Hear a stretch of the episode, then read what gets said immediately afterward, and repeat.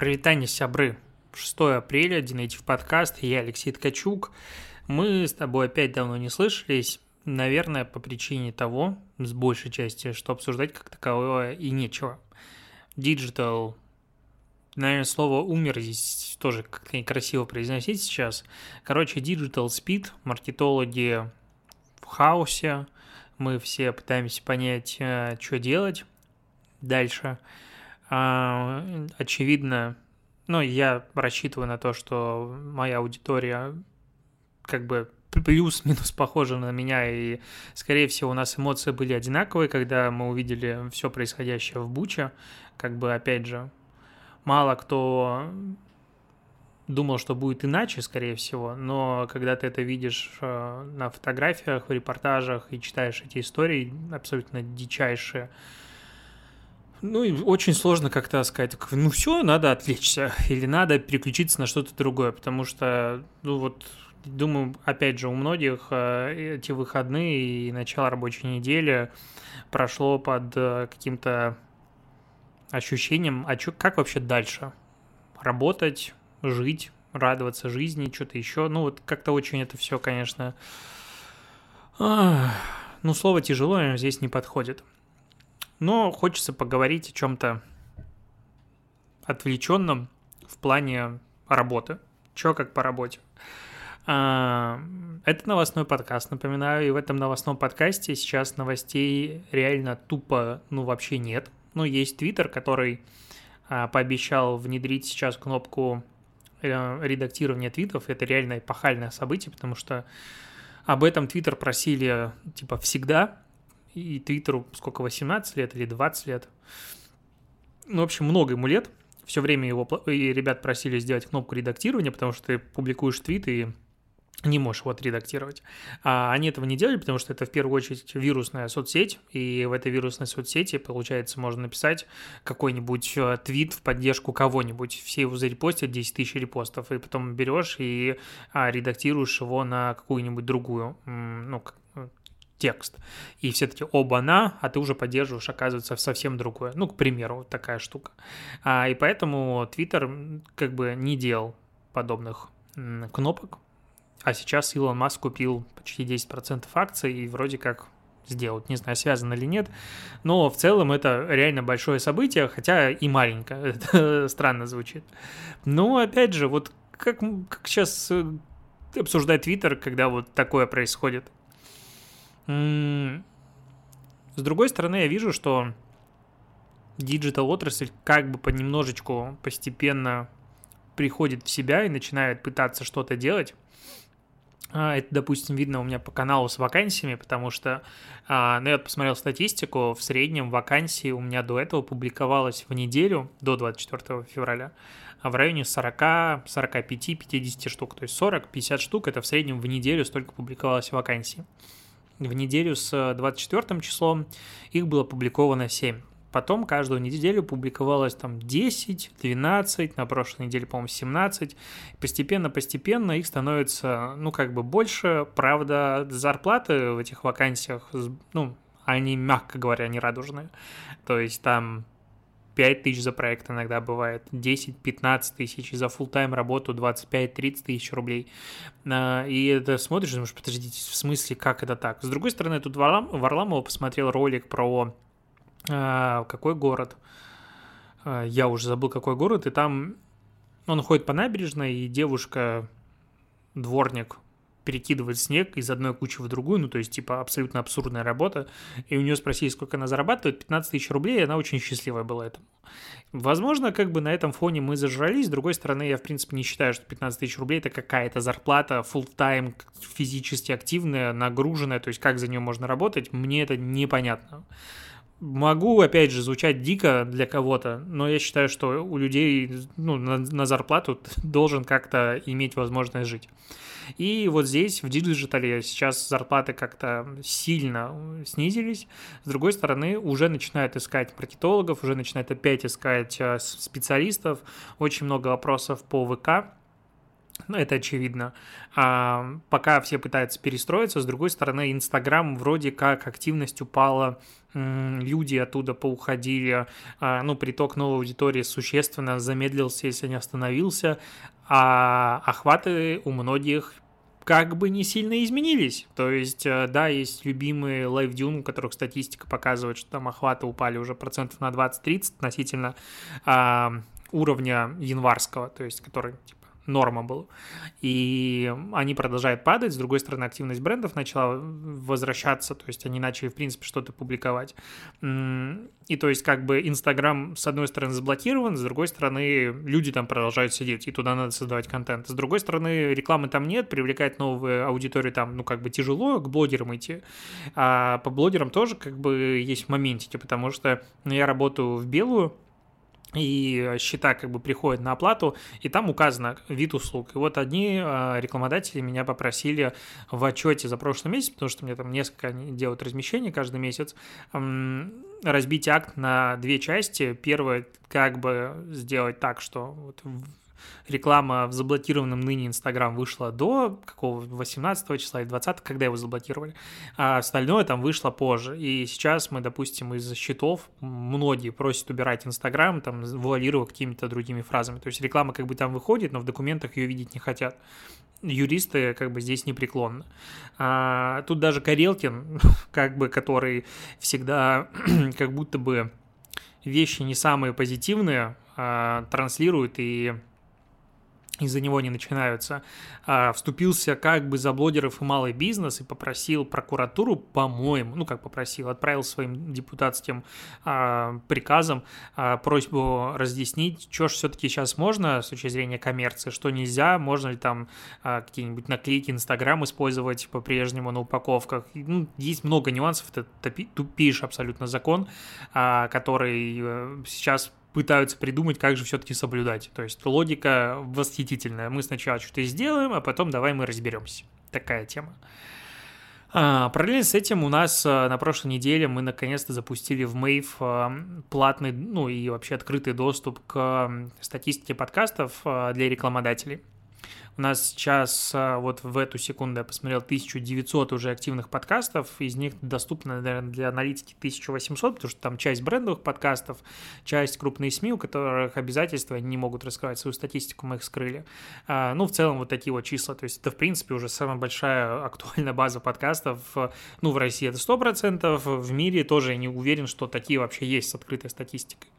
А, но, как бы, регистрация есть, оплат меньше, чем я рассчитывал, скажу э, дипломатически, дипломатично.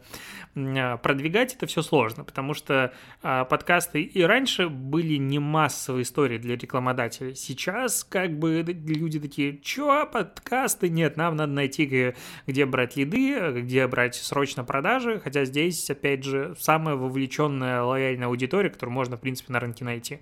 И если какие-то продукты сложные, то логично идти в подкасты. Правда, я не совсем понимаю, куда с нашим Мэйв идти, какой подкаст. Надо поискать, а, опять же, у себя на платформе, в какие подкасты идти и рассказывать про нашу прекрасную платформу. Но с продвижением, опять же, как будто бы вот Инстаграм был очень краеугольным камнем для многого всего. С другой стороны, еще и Google а, Ads нам отключили в рекламу Яндекса. Я, честно, боюсь соваться сейчас, там ставки запредельно какие-то.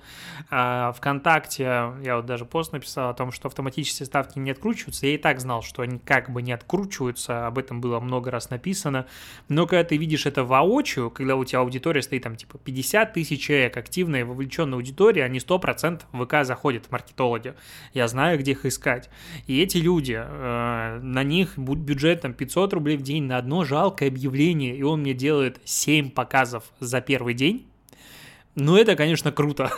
ну, то есть, восхитительно. И, кстати, я для себя обнаружил, что, конечно же, отредактировать формат оплаты в уже запущенном объявлении нельзя, то есть надо сделать все повторно, отправить заново на модерацию, подождать часов 18, у меня примерно так столько занимает, и тогда оно запустится. Короче, супер быстрый формат продвижения, супер эффективный, очень рад тому, что сейчас происходит. Э, вообще, в ВК как бы отчитался тут пророс своей месячной аудитории до 100 миллионов пользователей, а, соответственно, в месяц а, активных, то есть те люди, кто хотя бы раз зашел на платформу. И, честно, меня эти цифры в большей степени огорчили. А, объясню почему. Потому что эта аудитория не по России, это аудитория суммарная. ВКонтакте по, ну, как бы всем странам, где они есть, и пользователи, которые у них есть. И с тем учетом, что до этого у них висело все время на странице для прессы аудитория 97 миллионов человек, то рост за месяц, за месяц блокировок, за месяц призывов всех и вся идти в ВК и так далее, а, всего лишь на 3 миллиона человек, он как будто бы немножечко скромный. Опять же, это с тем учетом, что это просто люди, которые зашли туда. С точки зрения качества контакта, у нас данных не так уж сильно есть. У нас есть э, типа ВК-клипы растут, но там опять же за месяц число авторов выросло в 4,5 раза, просмотров на 20%, по-моему, такая статистика. По просмотрам в постах э, вроде как обновили алгоритмы, сейчас по ядру аудитории появились показы, то есть начало больше показывать, и ребята из Cerebro Target э, отчитываются, что у них тоже там рекорды по э, ядру аудитории но в целом как будто бы это все немножечко буксует. Ну, то есть хотелось бы, чтобы это было побыстрее, потому что мы как маркетологи ждем инструмент, в котором можно будет зайти и просто найти себе а, лиды. Ну вот где лиды? Нужны, короче, нужна аудитория, которая привлекается, потому что в Telegram ну, рекламу покупать дорого. Я вообще не понимаю. а те, кто приходит ко мне, покупает рекламу, ну, как бы, ну, дорого, на мой взгляд. А, но в целом отбоя от рекламодателей нет. Я этому несказанно рад, потому что мой прогноз на март был значительно более пессимистичный, чем он оказался по факту. А, ну, как бы очень приятно, с одной стороны, с другой стороны, конечно, работать э, по блогу я сейчас начал намного больше. Я посмотрел, я в этом году выпустил статей больше, чем за весь прошлый год и позапрошлый примерно суммарно, ну, плюс-минус. То есть материалов начал выходить статей больше, с другой стороны, я давно не заходил в метрику и аналитику по блогу своему Dnative. Оказывается, поисковой трафик так заметно умер за последнее время. Э, если в начале 2021 года э, в неделю примерно 20 тысяч человек из поиска приходило, то к концу года это была цифра в районе 7 тысяч. То есть материальчики надо было бы все-таки писать, обновлять. И если ты блогом не занимаешься, он перестает, конечно, быть э, таким активным, как раньше. Надо сейчас это все заново раскачивать. Короче, как-то состояние нестояния абсолютно вроде и работа приходит, э, появляется, работы много. С другой стороны, я себя ловлю постоянно на мысли, что работать-то вообще не получается и не хочется. То есть ты сидишь такой целый день и просто, ну, реально тупишь. То есть у меня прокрастинация съедает безумное количество времени. С другой стороны, можно сказать, что творческие профессии для них вот прокрастинация как раз-таки очень сильно нужна и важна. Ты типа сидишь, чем-то думаешь отвлеченным, там, хоба, надо что-то сделать. Я могу поделиться, я ненавижу, опять же, такие анонсы анонсов, а, но я тут читаю интересную книгу про исследование аудитории. У меня лежат а, недочитанные, отложенные книги про историю рекламы. А, я, кстати, вот Наверное, курс Rising SMM точно обновлять не буду, потому что он был в большей части ориентирован на Instagram, на рекламный кабинет Фейсбука ну и в целом и на Google Ads, и на Google Аналитику, и на чат-боты в мини-чате под Instagram, Facebook. Ну, то есть он в целом был завязан под инструменты, которые очень пользовались спросом, потому что, ну, начинающей аудитории сразу все объяснить достаточно проблематично. И вот глядя на эту программу и глядя даже там на разделы формата изучения конкурентов или что-то еще, понимаю, что в целом каждую лекцию надо обновлять, потому что там не такой уж большой упор был на ВК. То есть они там, в принципе, присутствовали, мы это обсуждали, но не так много, как сейчас требуется. И вот взять и обновить полностью весь курс, э, ну, что-то точно как будто бы не готов. Поэтому получается как очень сложно самому себе признаваться, что этот курс, э, скорее всего, ну, он как бы, вот он есть, он был актуален в момент выхода, но дальше развивать его я, скорее всего, не буду. То есть по White много планов, мало времени и сил на его обновление, хотя как бы, ну, буду делать точно. С другой стороны, люди покупают курс, который уже является ценным, цельным продуктом, и это просто мое желание всегда улучшать продукт. А, но если White я точно буду заниматься им дальше, то по райзингу не думаю, что я буду э, что-то делать. Возможно, какие-то лекции тут достану, перенесу в основной свой продукт. Возможно, что-то выложу в свободном доступе, хотя с одной стороны, я хочу это сделать, с другой стороны, как будто бы это нечестно к людям, которые купили его за full прайс, и ну как-то некрасиво. Эм... Но есть идея нового продукта не для заработка, а для души, очень, очень узкого. То есть сейчас что надо всем? Надо как продвигаться во ВКонтакте, там, продвижение в Телеграм, что-нибудь еще. Вроде как бы можно, но мне не интересно эти темы делать. Хочется делать продукт, который драйвит. И вот есть мысль, короче, одна тема, которая меня безумно увлекает, но про нее практически ничего нет. Ну, то есть я прихожу в книжный, говорю, есть на эту тему, ну вот на эту тему что-нибудь. Мне говорят, ни хрена нет. Ты вообще кто такой мальчик? Уйди отсюда, мы таких слов не знаем. Короче, есть тема под названием «История рекламы», в принципе, развития маркетинга, история вот всего этого. И мне кажется, что у нас огромный пробел в знаниях в этом направлении. Ну, то есть маркетинг развивается уже не первый день. А реклама существует, ну, давно. Она еще в царской России была в царской России были первые рекламные агентства. А, в Петербурге первое рекламное агентство было, оно делало рекламу для этих, как они, швейные машинки, самые знаменитые. Забыл, как они называются. Ну, короче, есть супер знаменитые... А, как? Зингер. А, и была крутая компания, адаптированная под вот Россию, и Зингер единственный в России это делал. То есть в целом есть на что посмотреть, это интересно, но про это ни хрена нигде нельзя почитать. Есть там две супер скучные книги без картинок, без ничего. Мне вот кажется, что если взять и захреначить очень крутые ролики а, с графикой, с какими-то видосами, с разборами каких-то культовых компаний, то это может быть интересно. То есть в целом, ну, то есть взять э, основу книг, э, расширить этот материал каких-то там статей, добавить э, кейсов, добавить визуализации всего остального, у меня внутри, я сам, я бы, честно, я не хочу делать этот продукт, потому что это дофига времени, сложно, сил, и там, его целевая аудитория абсолютно, ну, типа, 5 человек. С другой стороны, я сам очень хочу такое посмотреть. И вот мне кажется, что для того, чтобы просто кайфануть, я, возможно, такое сделаю. Опять же, не факт, но мне кажется, что это может быть интересно. На YouTube такое закидывать точно не хочу, потому что, опять же, это посмотрит очень небольшое количество людей, и, с другой стороны, YouTube могут заблокировать, и там ВК, ну, короче, непонятно, кому это делать. То есть это много ресурсов на продакшн надо будет потратить с хорошим э, графикой, чтобы это все было. А, это, ну, то есть это там ну, 10 тысяч просмотров, нафига это надо.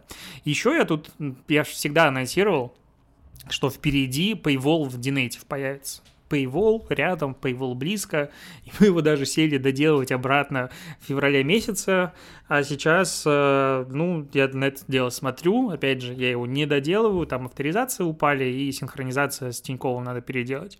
То есть, ну, это за неделю вот ребята могут э, перекидать. Я все время хотел его сделать, но я точно не готов сейчас его запускать, потому что ну, так же, как принимать донаты а, там в блог или что-то подобное, потому что у людей в целом сейчас ситуация финансовой нестабильности, и как будто бы зарабатывать еще и на этом некорректно. Но идея Paywall была в том, чтобы перестать э, концентрироваться на широких интересах аудитории и начать делать то, что исключительно тебе в кайф. И у тебя есть типа небольшое количество заказчиков, которые говорят, вот мы тебе платим в месяц 200 рублей и делай классные статьи. И ты не думаешь про рекламодателя, не думаешь про охваты, а вот концентрируешься как раз на таком узком, качественном ключевом контенте. Такая была гипотеза, и мне ее все время хочется проверить, я все время ее хочу делать, и, скорее всего, все-таки сделаю, но а, я к чему это начал говорить? Потому что сейчас в ближайшее время опять его не буду запускать. Мне по-прежнему жалко 100, 120 или 150 тысяч это стоила разработка. Короче, грустненько потратить столько денег. Но а, я вот смотрю на свои статьи в блоге, и такое ощущение, что их не читают из-за их бесплатности. Объясню сейчас почему. Ну, то есть, в целом, а, опять же, я прекрасно понимаю, какую статью будет читать много людей, какую статью будет читать немного людей.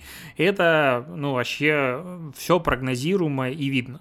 А, и, ну, там есть, допустим, статья про бизнес в, Telegram, я на нее сборку потратил часов там 5, допустим, ее прочитало 10 тысяч человек уже сейчас.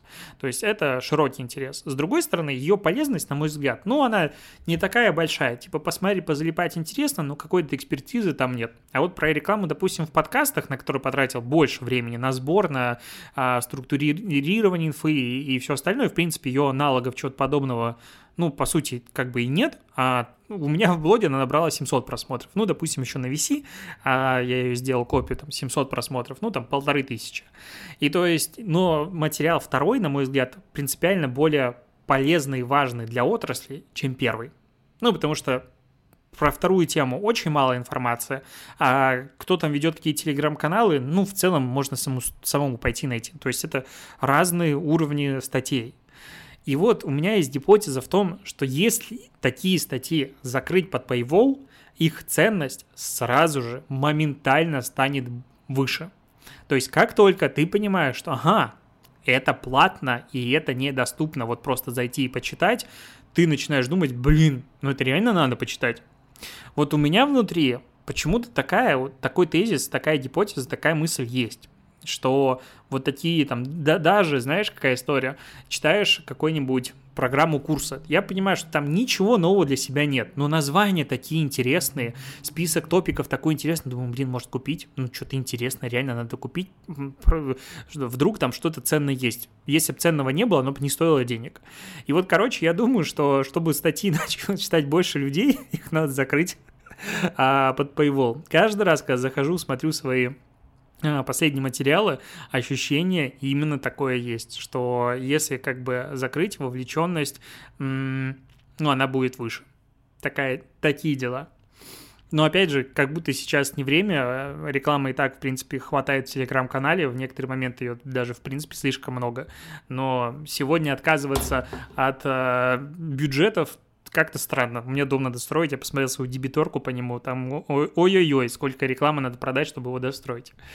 А, поэтому надо балансировать между и пользой, и, короче, пользой для всех. Есть еще вопрос о том, в принципе, какой контент делать сейчас. А, ну, назовем его антикризисным. Как бы, как будто бы, опять же, когда произношу слово антикризисный, он немножечко девальвирует слово, которое нельзя называть по версии Роскомнадзора. Слово «война» же у нас теперь значит только одно в современном мире, и только, значит, в одной стране мира оно может называться. Может, я войну в Ливии имею в виду, а, или где-то еще. Но, как бы, во избежание все это дело игнорируют. А, и как будто вот кризис на фоне боевых действий, типа это разве кризис, это немножечко другое. А, но вот какой контент создавать в принципе, это, конечно, тоже большой вопрос, потому что, с одной стороны, запрос на него, ну, есть, а, очевидно.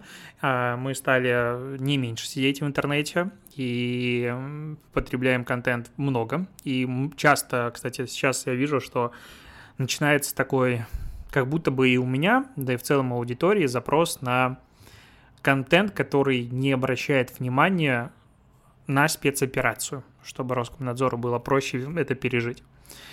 Типа там Формула-1, Лего. Я, допустим, во время еды хочу что-то другое посмотреть, почитать. И вот есть у меня, опять же, подкасты. Понятное дело, у меня есть подкаст Dinative, который ты сейчас слушаешь. Есть еще два подкаста, полусадки подкаст и продажный блогер. Я, честно, не знаю, какой контент туда создавать. То есть э, полусладкий это была история про маркетинговый лайфстайл, назовем это так, то есть обсуждение каких-то вещей из жизни маркетологов, какие-то шутки, юмор, алкоголь и вот такое посиделки а, на кухне с друзьями. Такая была концепция, нам удавалось ее выдерживать по отзывам людей, которые его слушают. Именно то, что мы хотели делать, это получалось. а о чем? Ну, то есть мы уже написали, записали один эпизод, вот, типа, как, как мы встретили 24 число и что было дальше. А, а вот, ну, следующая тема. Я, ну, то есть у меня как будто мой список тем просто исчерпался. Я каждый раз думаю, надо что-то записать просто по нулям. То же самое касается продажных блогеров э, Семеном. Нам нечем говорить. У нас, скорее всего, выйдет э, э, эпизод про ВКонтакте. Мы соберем вопросы, зададим их э, представителям ВК, типа претензии, вопросы и так далее. Мы так уже делали, это хорошо послушалось, там почти 20 тысяч прослушаний было на каждый эпизод, это много. И, ну, сделаем такую же штуку. Но в целом, как будто бы это все исчерпалось. Все время хочется говорить об одном и том же, об одном и том же, но говорить не получается. Я слушаю сейчас другие подкасты, опять же, такие типа диалоговые, как-то там люди, ну, находят темы бытовые, что-то начинают обсуждать, и думаю, блин, классно, рассказывайте про это, девчонки, мальчишки, мне так нравится, а сам, ну, в лютом ступоре, стопе, а, что про это вообще говорить? Такие дела. Да и Динейтив подкаст, согласись, этот эпизод, он такой, что на уме, то и говорю. Ну, в целом, а, вообще подкасты многие используют как терапию. Наверное, э, этот подкаст долгое время таким и являлся, а сейчас я понимаю, что, опять же, он давно не выходил, многие ездят э, на работу и хочется что-то включить. Вот для таких людей этот эпизод и, как говорится, записал. А, но дальнейшая его регулярность и в целом регулярность остальных подкастов под очень большим вопросом, просто по причине того, что сейчас все перечеркнуто и, ну, буквально публичная жизнь какой-то юмор, он, ну, у меня внутри на стопе. Я не понимаю, каким надо быть человеком, который, типа, а давай как будто ничего не происходит, а давай обсуждать все остальное. Ну, как это так? Когда тут смотришь фотографии, читаешь истории про там, детей, протезы и все остальное, у тебя мурашки по коже, и ты такой, нет, да вот сейчас мы отвлечемся, вот сейчас мы вообще про другое поговорим. Но это надо быть какой-то бездушной тварью или просто не обращать на это внимания. Не понимаю, как это делать. Такие дела. Не, очень не хочу тебя грузить, вот честно. Хочу, чтобы этот подкаст был такой гаванью спокойствия и всего остального, но я хотел его записать как раз-таки с, с той стороны, что немножечко засинхронится, что не только у тебя такие мысли, не только у тебя такое состояние, не только ты потерян, ты потеряна, а мы все сейчас э, думаем об одном и том же.